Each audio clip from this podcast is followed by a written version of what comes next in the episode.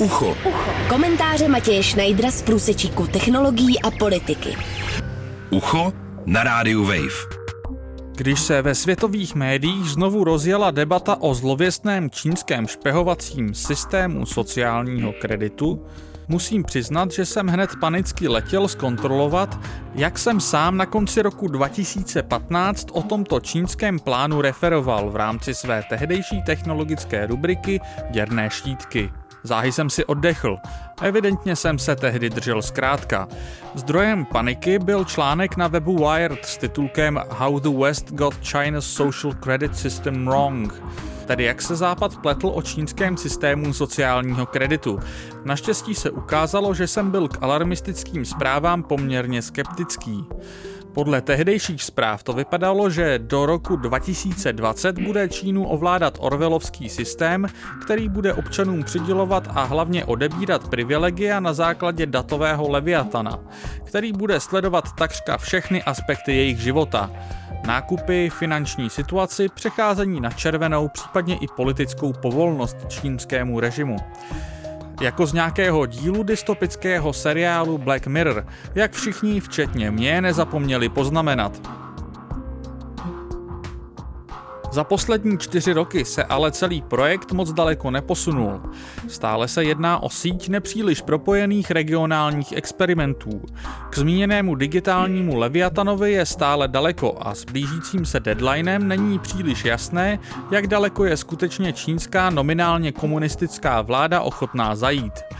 Prozatím ale systém zůstává značně lokalizovaný a fragmentizovaný. V různých permutacích hrozí ztráta bodů především těm, kteří poruší stávající zákony. Výhody těch, kteří mají dobré skóre, pak nejsou bůh ví jak zásadní. Podle Wired se jedná především o bezúročné půjčky nebo bezplatné kontroly u lékaře. Tyto iniciativy z velké části nespoléhají na masové sledování ani na umělou inteligenci a spousta občanů ani neví, že existují, píše Louise Matsakis pro Wired. To, že se nejhorší noční můry o sociálním kreditu zatím nenaplnily, nevyvinuje čínskou vládu z totalitních postupů od brutálních represí proti Ujgurům, tvrdého potlačování svobody slova, cenzury internetu nebo imperialistických praktik v přilehlých mořích. Proč by nás pro zatímní nenaplnění těchto nejhorších vizí čínského sociálního systému mělo zajímat? Přifouknutý strašák čínské digitální dystopie nás může otupit k podobným procesům v našich zemích. Čím víc se v tom vrtám, tím spíše mi přijde, že kolem nás začíná vznikat americký systém sociálního kreditu.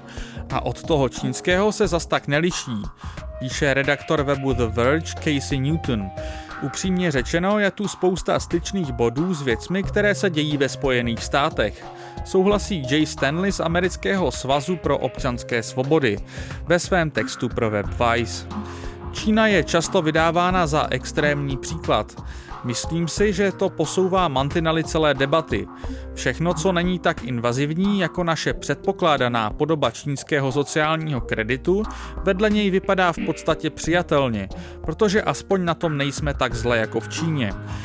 Varuje Jeremy Daum, výzkumný pracovník z Yale Law School. Je chválihodné, že Wired, který byl jedním z prvních médií, které před necelými pěti lety rozdmíchávali hysterii okolo čínského sociálního systému, si věcně sype popel na hlavu. Nic z toho neznamená, že bychom měli nad čínskými plány ledabyle mávnout rukou. Orvelovská dystopie se z nich klidně může vyvinout. Nic ale nenasvědčuje tomu, že by se tak mělo stát v nejbližší době a v takové míře, jak bylo avizováno. Mezitím bude užitečnější, když se budeme soustředit na skutečně probíhající přešlapy čínské vlády. A nedopustíme, abychom kvůli strašáku zlé totalitní Číny neviděli trám ve vlastním oku. Matěj Schneider, Radio Wave. Ucho. Ucho. Komentáře Matěje Schneidera z průsečíku technologií a politiky. Ucho na rádiu Wave.